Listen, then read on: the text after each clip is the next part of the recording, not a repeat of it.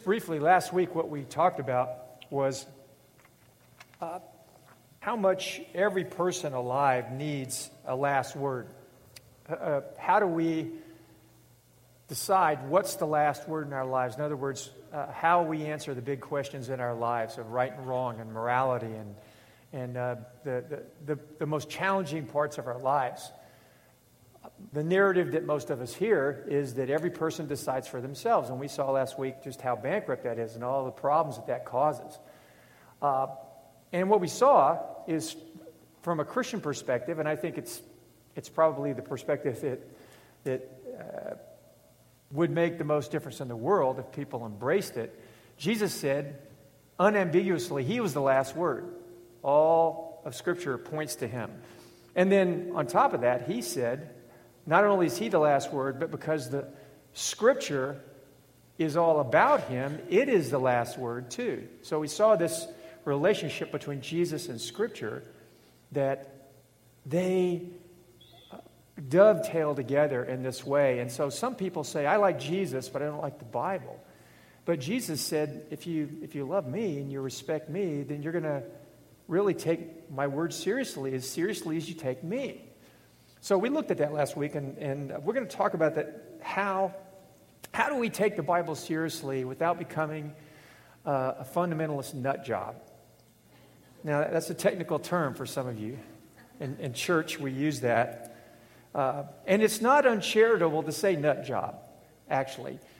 Uh, Jesus himself used lots of terms that were very direct and pointed and were colloquialisms of his day that, that exposed uh, foolish thinking and behavior uh, to make a point.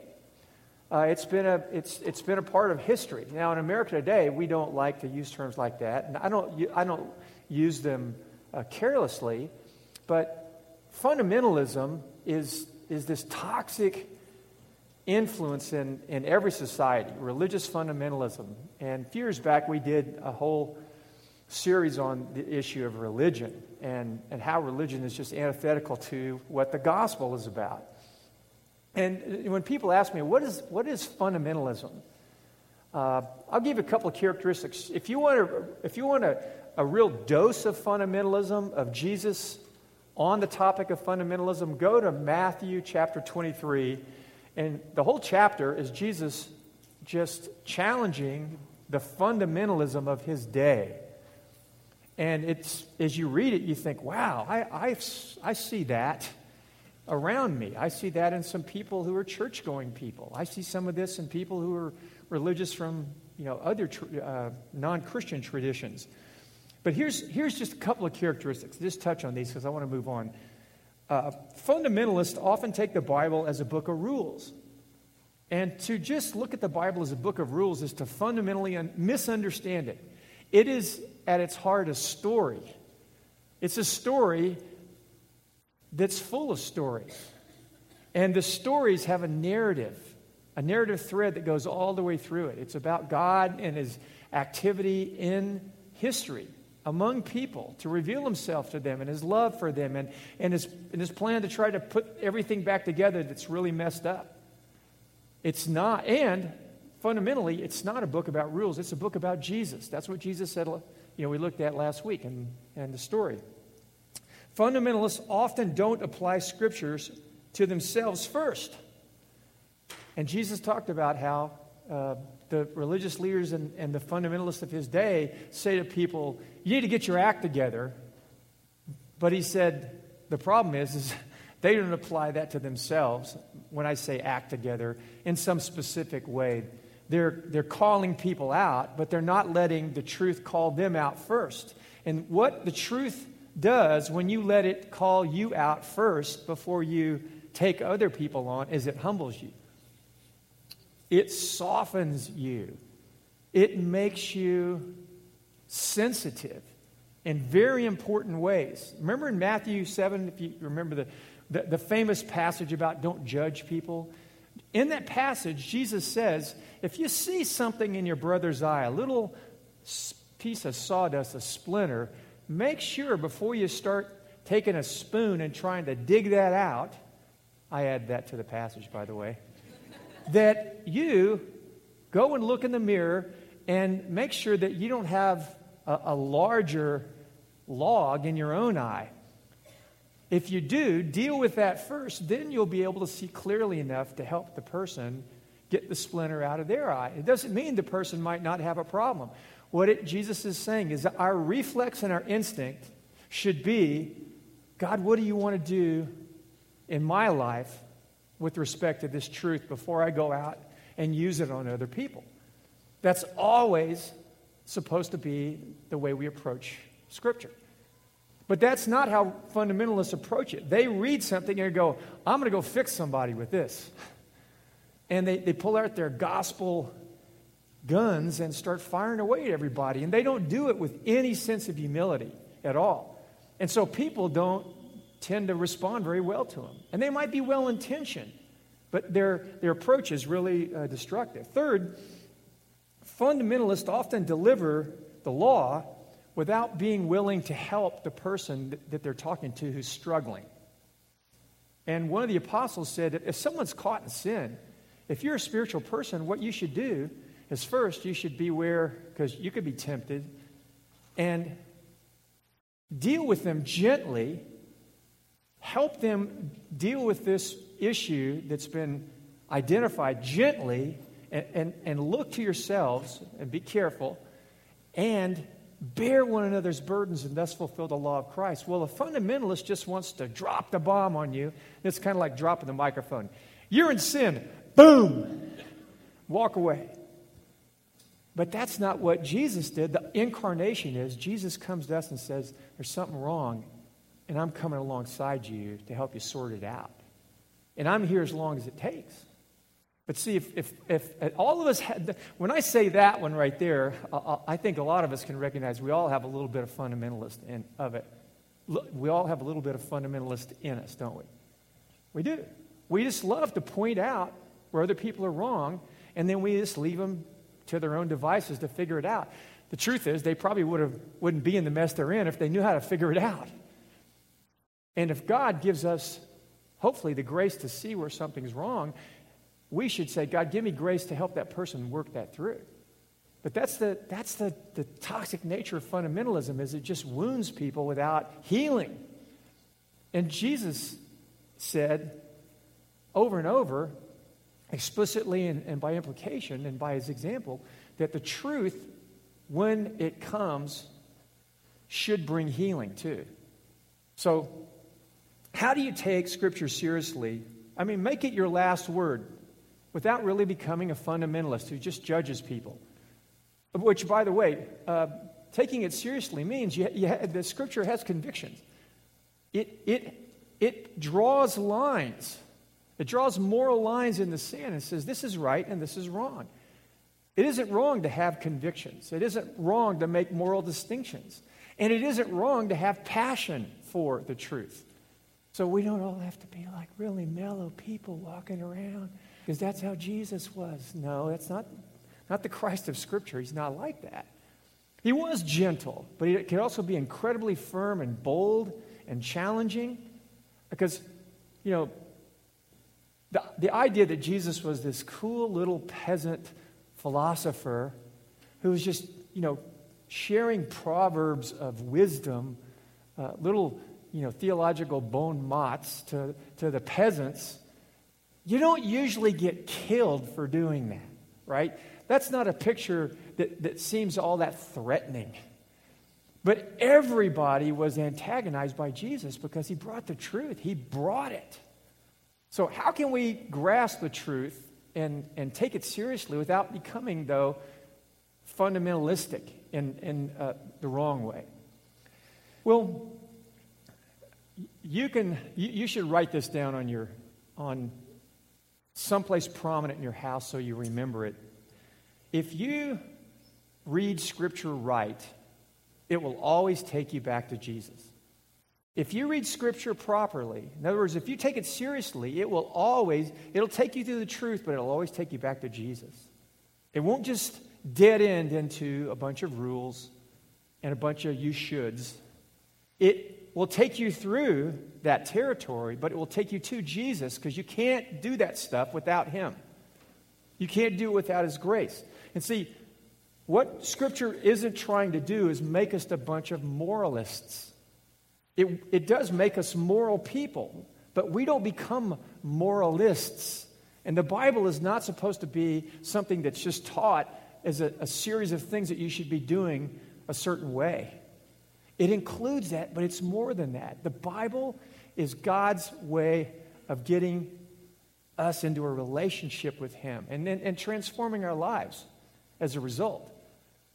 But moralistic teaching does make us feel good. And some of that is, is needed and necessary. It's sort of like, no, I'm not going to go there. I didn't plan to say that. That's going to take me down. I, I know my wife is going to say something to me afterwards because I was about to give you an illustration that I find interesting, but I'm, I'm sure a lot of you wouldn't. So I'm going to not go there. I'm glad I didn't. You need, you need three things to be able to read the Bible in a way that, t- that always points you to Jesus. First, you need the help of the Holy Spirit. You need the help of the Holy Spirit. And you can write that in that little blank on your outline. Uh, the scriptures, like 2 Timothy 3, here's what Timothy said. Let me find it. He says, Paul writes, and he says, All scripture is God breathed and is useful for teaching, reproof, correction, and training in righteousness, so that the man of God may be thoroughly equipped for every good work. So, to be God breathed, it's this Greek word that, that gives the idea of like when someone speaks, words come out of their mouth and breath comes with it. And it's, it's the idea of spirit and breath merged together that bring life. Because breath is life.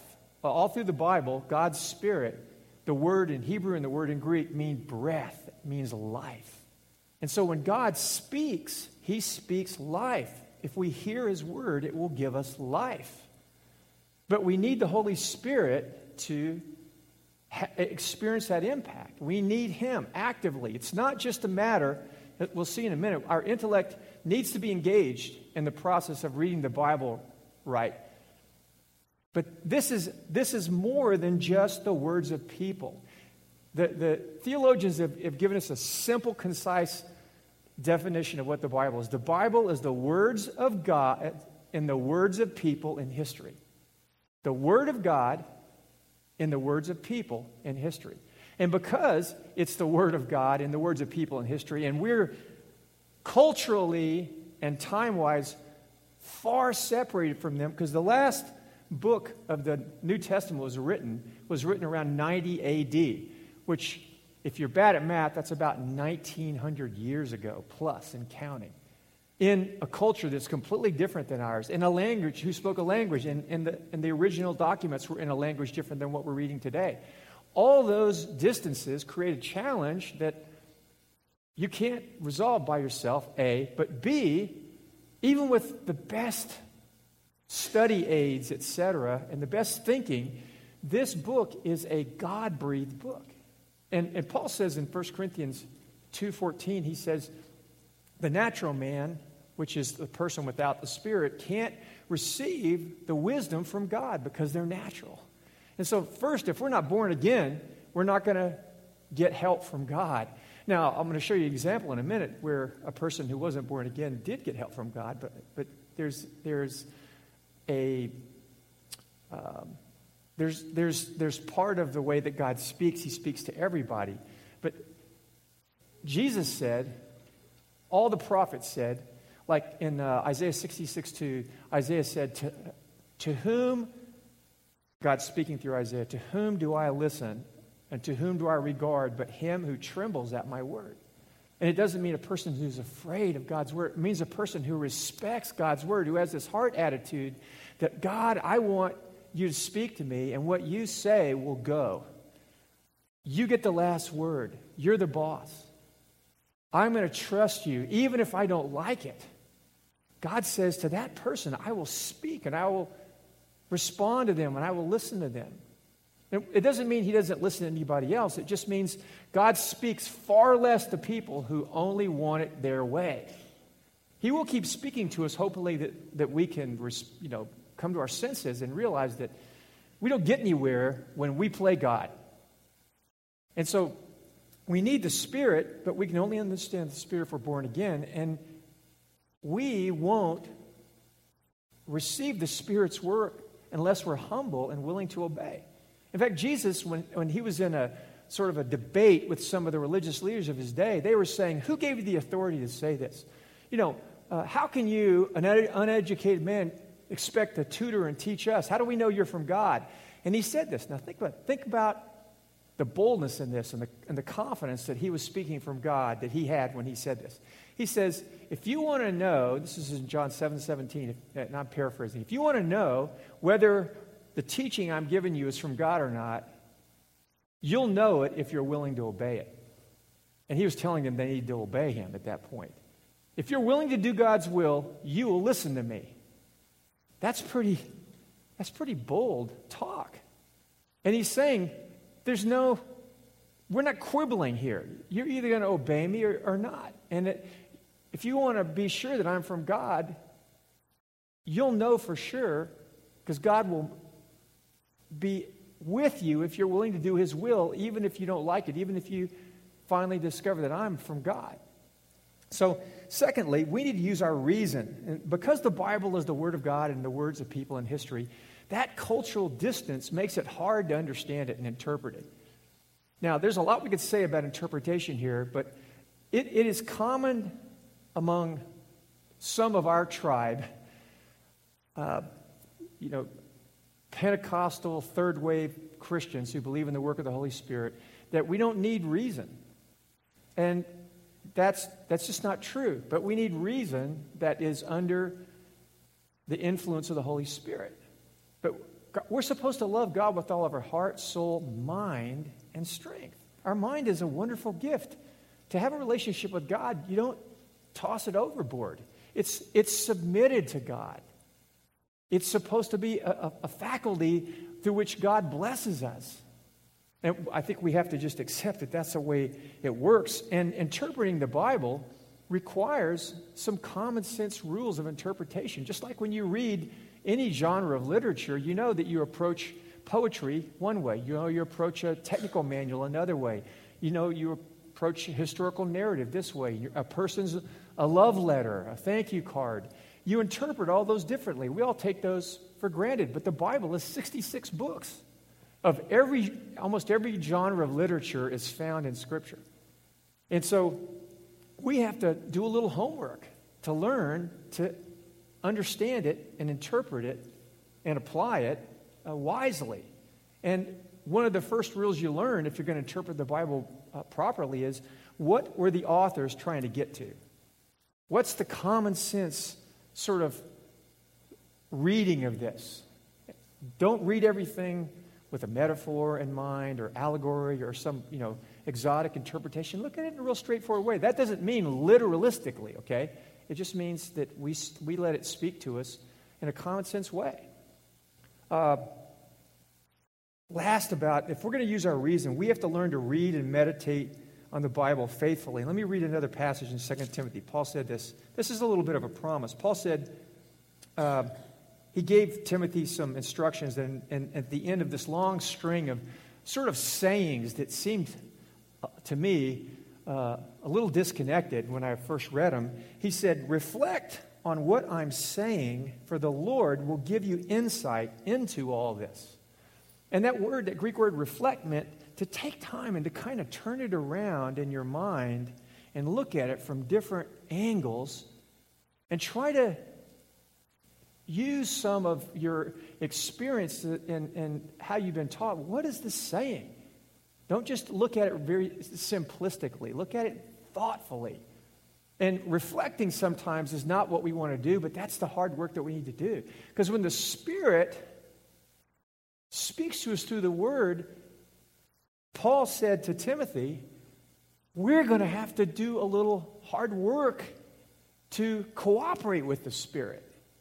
But I think a lot of us tend to think that, that the Bible is just going to drop these little nuggets of truth in us. We just read it, and these profoundly deep insights just pop into our head. You know, I just read the Bible through. I don't even know what this means. The truth's just going to dawn on me without any effort on my part. It just doesn't work that way. It doesn't. It doesn't work that way in any other area of life. And so the Spirit being active doesn't mean you're not supposed to put some effort into it. Third, we need to learn in a community. Being Americans, we are very individualistic. And we just think if I read some portion of Scripture and I think it says this, it must say this, right? Because I'm an American. And what I, what I say goes. Because if I don't like it, I'll find some other place in Scripture where I can find the same thing. It says it, that's what I want it to say. But that's not the way that we're supposed to approach Scripture. Because this is, this is supposed to be read in a community. It's supposed to be read where, where groups of us are thinking about this together and saying, what does this mean? How does this apply not just to me, but to us?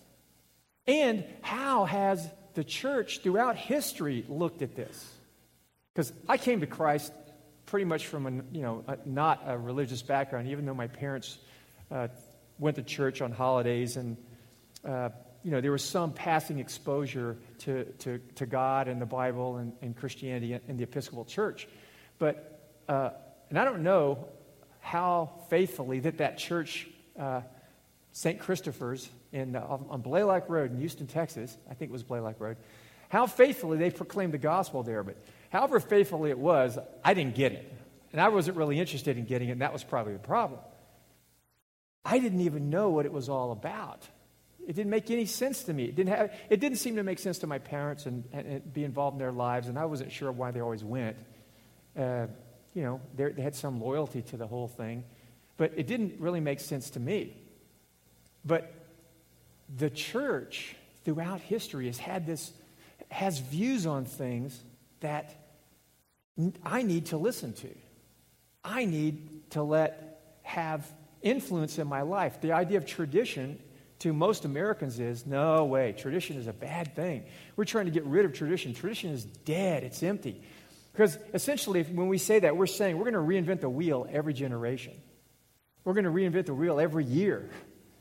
Because we're just chasing after whatever's novel, whatever is interesting. Because the, the same old stuff that I've heard before, I'm bored with that. I need something fresh.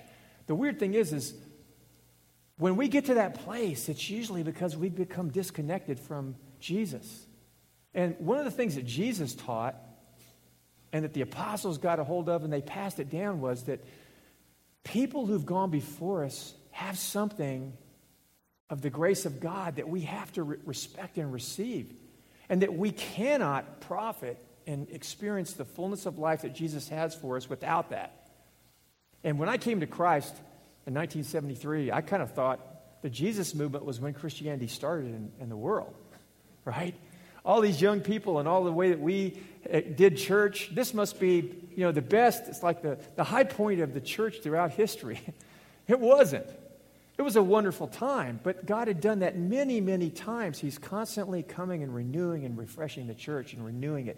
But He isn't changing the heart of what we believe, the faith that, that we pass on to one another. And so, one of the struggles you're going to have as you labor to hear from the Spirit and do the hard work is you're going to come up with little ideas about interpretations of Scripture that, that uh, to use a technical word, are idiosyncratic, meaning nobody else has pretty much believed it throughout history except you. And if you're the only one that believes it, or you're one of a small group of people, however sincere and, and you know, well intentioned you are, you're probably wrong. Because a lot of godly, smart people have wrestled with this book for, eh, for 2,000 years with the New Testament portion, and 4,000 years before that, 33,000 something years in the Old Testament portion. And there, many of them are far better people than, than you or I are, and they're far more intelligent, and they're far more loving and wise and humble. And they've wrestled with this, and they came up with an amazingly consistent take on it. And uh, at times, you know, there have been reformations and, and changes, but the heart of it has been really stable. And so when you hear people come along and, and, and give you a really, really radically new idea that, that nobody's ever found before, I can guarantee you it's wrong. I can guarantee you it's wrong.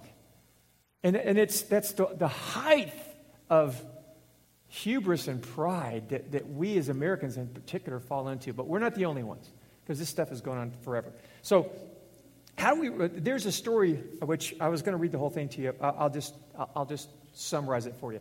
There's a story in the book of Acts where, as the gospel is advancing from the center of Jerusalem in sort of concentric circles, further and further out away from Jerusalem, where where Jesus launched the whole movement of the gospel, there's a man named Philip who's one of the uh, early leaders in the church, and he's going now at, in Samaria, and he's starting to go sort of into new territory. And as he does that, God speaks to him one day I want you to go down by this desert road out in the middle of nowhere. And he's got this wild revival going on in the city, and he just goes, Okay, that's what the Spirit wants. He starts trucking out in the middle of nowhere. And as he's doing that, it's a, it's a road, it's, it's a, a, a thoroughfare of, of, travel. It's one of the, the, the trade routes. And there is a, an official of the, of the king of Ethiopia and his whole entourage, and probably uh, lots of soldiers who are traveling down that road, and he sees it, and God says, first, an angel is the one that told him to go there. Then, when he gets up and he sees the the, the caravan and he sees the chariot, the Holy Spirit says, Go up and get alongside that chariot, which, you know, is a dangerous thing, right? It's like if President Obama was coming into town and you ran towards his limousine, you weren't going to get his autograph. I can promise you. These guys would take any sort of foreign person coming up alongside him as a threat. But God's in this. And so somehow he gets close enough, and, and the, this Ethiopian official is reading a copy of the scroll of Isaiah, which, which shows you he was probably a wealthy person because you, you, just didn't, they just didn't, you, they didn't Bible bookstores where you go down and find scrolls. They were handwritten, they were very expensive, very rare.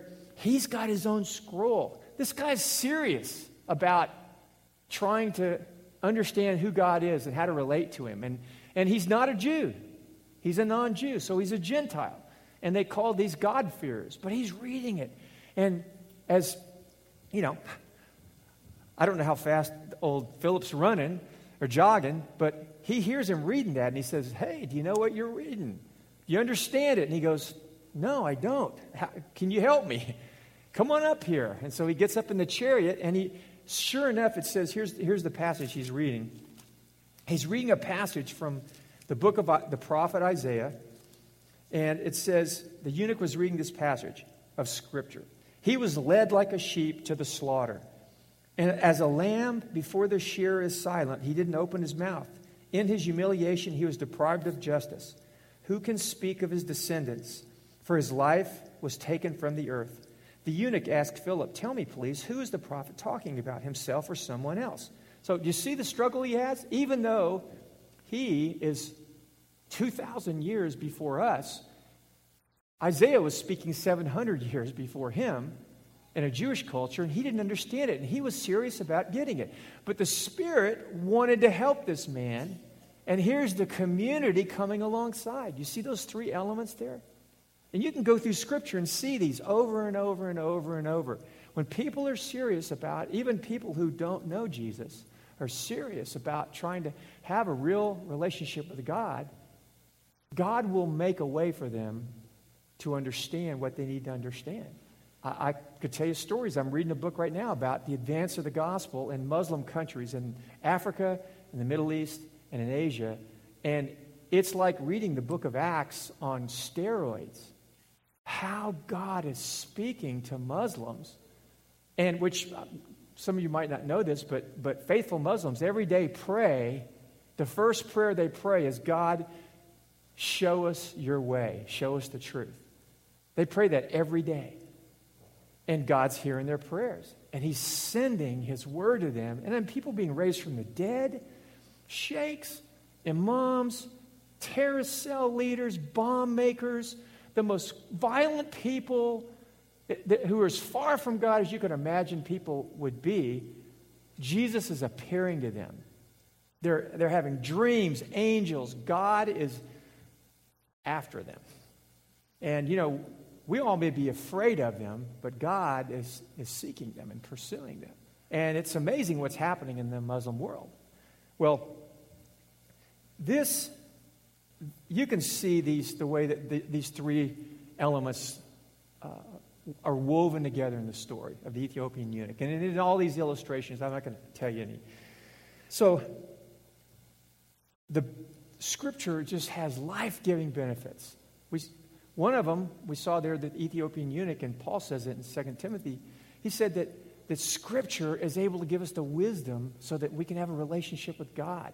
Because the heart of scripture is, is, is God trying to bridge this, this huge chasm between us so that we can have a relationship with Him, so we can know Him. And so who He is can fill our lives and change us and, and fulfill hopes that we have that will never be fulfilled outside of it. Like Isaiah said uh, in Isaiah 55, here's one of the things, another promise. Uh, let's read one more and then we'll close. You can see the other ones there in the notes. Isaiah 55, he says, Come, all who are thirsty, come to the waters. You who have no money, come buy and eat. Come, buy wine and milk without money and without cost. And here's the, here's the money verse. Why spend money on what is not bread and your labor on what does not satisfy? Listen to me and eat what is good, and your soul will delight in the richest of fare. Give ear and come to me. Hear me that your soul may live. And he goes on to, to, to just, just give a, a series of promises. And a lot of us, unfortunately, we look at this at the scriptures and we just see them as this obligation. I've got to read it. I have to have a quiet time. Man, what else does God want me to do? I, you know, shoot, I, you know, I, I got to see, Bra- I got to watch the whole Bravo channel tonight. I don't have time for this. And we just look at it in such a negative light, right? We do. And if we're reading this right, it will point us to Jesus. And if we press into Jesus, our lives will change. But you know, if, if, if you believe, many of you are sitting here right now, and, and you believe that the Bible is the Word of God, but you're not, you're not letting it speak to you privately, and, and you're often not hearing it taught publicly. And so, do you really believe it? And if you, and I believe that you do believe it, but I believe what you don't recognize is that the enemy of your souls has convinced you that there's so many more things that are better for you that you should spend your time on than that book. And you're being robbed. You're being robbed. And then as you disconnect from the vine and you start to wither and you start feverishly trying to fix the things in your life that are just out of control, you should stop and go, I need to abide in the vine. And the promises of Scripture say if you come and listen to my voice, I will make you alive. The, the, the, the, fruit of your life will change. But there's this, you understand, there's, there's this part of us that has to say, I need to take this word as the last word and take it seriously. I need to, to invest in it privately, regularly. It's like food. And uh, uh, if, if we all look around the room, a lot of us are not missing meals very frequently, but we're missing spiritual meals almost every day. And so it's up to you. You can profit from Scripture. You can begin to invest in it over time. It will, you will, sometimes immediately, if you've been neglecting it and you begin to invest in it again, you get immediate benefits. Others of you, it's going to take a little time. And be faithful with it. Don't give up on it. Now, Last thing, and we're gonna, I'm going to send you home. Because the application is real simple. Get in the Word. Get in the Word every day. Hear the Word taught regularly.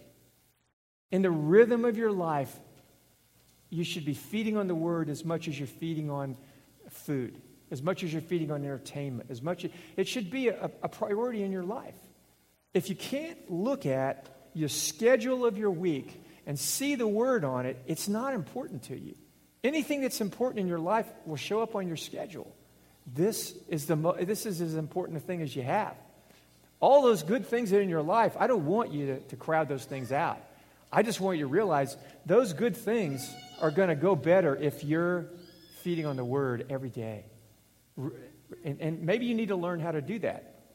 People here can help you do it if you, if you need some uh, mentoring in that, because everybody does.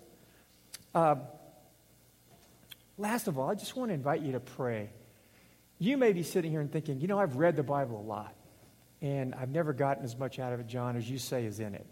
You know, you, you, you say that God speaks to us, you know, through His Word. And you tell stories of people. And, you know, Jeremy got up here and he talked about how God spoke to him, but God doesn't speak to me that way. Well, I made a point earlier that you might be in one of two places in your life if that's true. One is you're a believer in Jesus, but you're just not willing to let God speak to you. Maybe you have a little bit of a controversy with God about some particular matter in your life. And you know what God wants, but you're, you're stubborn. You're resisting Him about it. You're going to find the, the voice of God far more rare if, if that's the case. Secondly, you may be here and you've just never really been born again. You never, you never surrendered your life to Christ and said, Jesus, come into my life. And what I want to do is I, I want to pray a simple prayer, and I'd like everybody here to pray it. And if, if you're here and you've never asked Jesus into your life, just pray this prayer with me. There's no magic in the words, but it, I think it, what it says is it summarizes what it means to want to come into a relationship with God through faith in Jesus.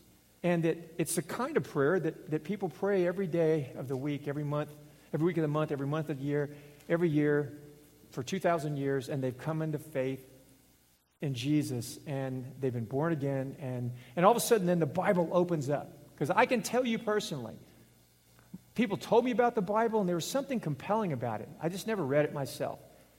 But I remember after praying to receive Christ on a Friday night in September 1973, my freshman year in college, I remember starting to read the Bible immediately, and it just like it was so interesting.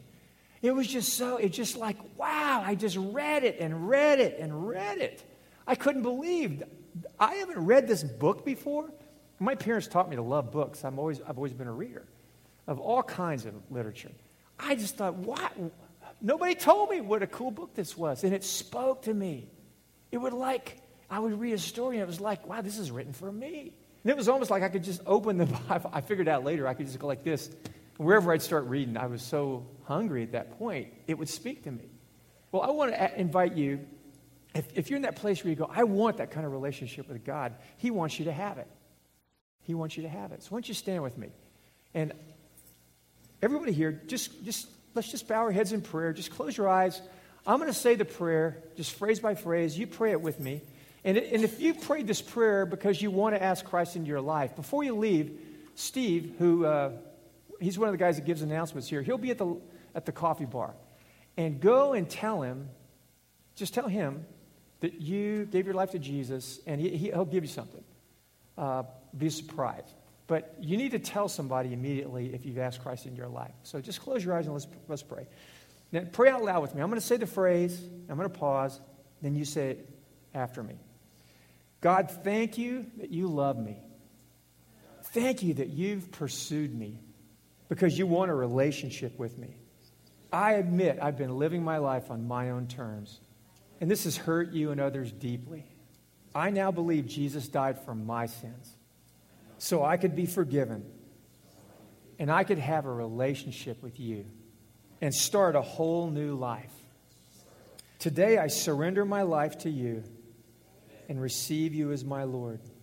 Come into my heart, Lord Jesus. Thank you. Amen.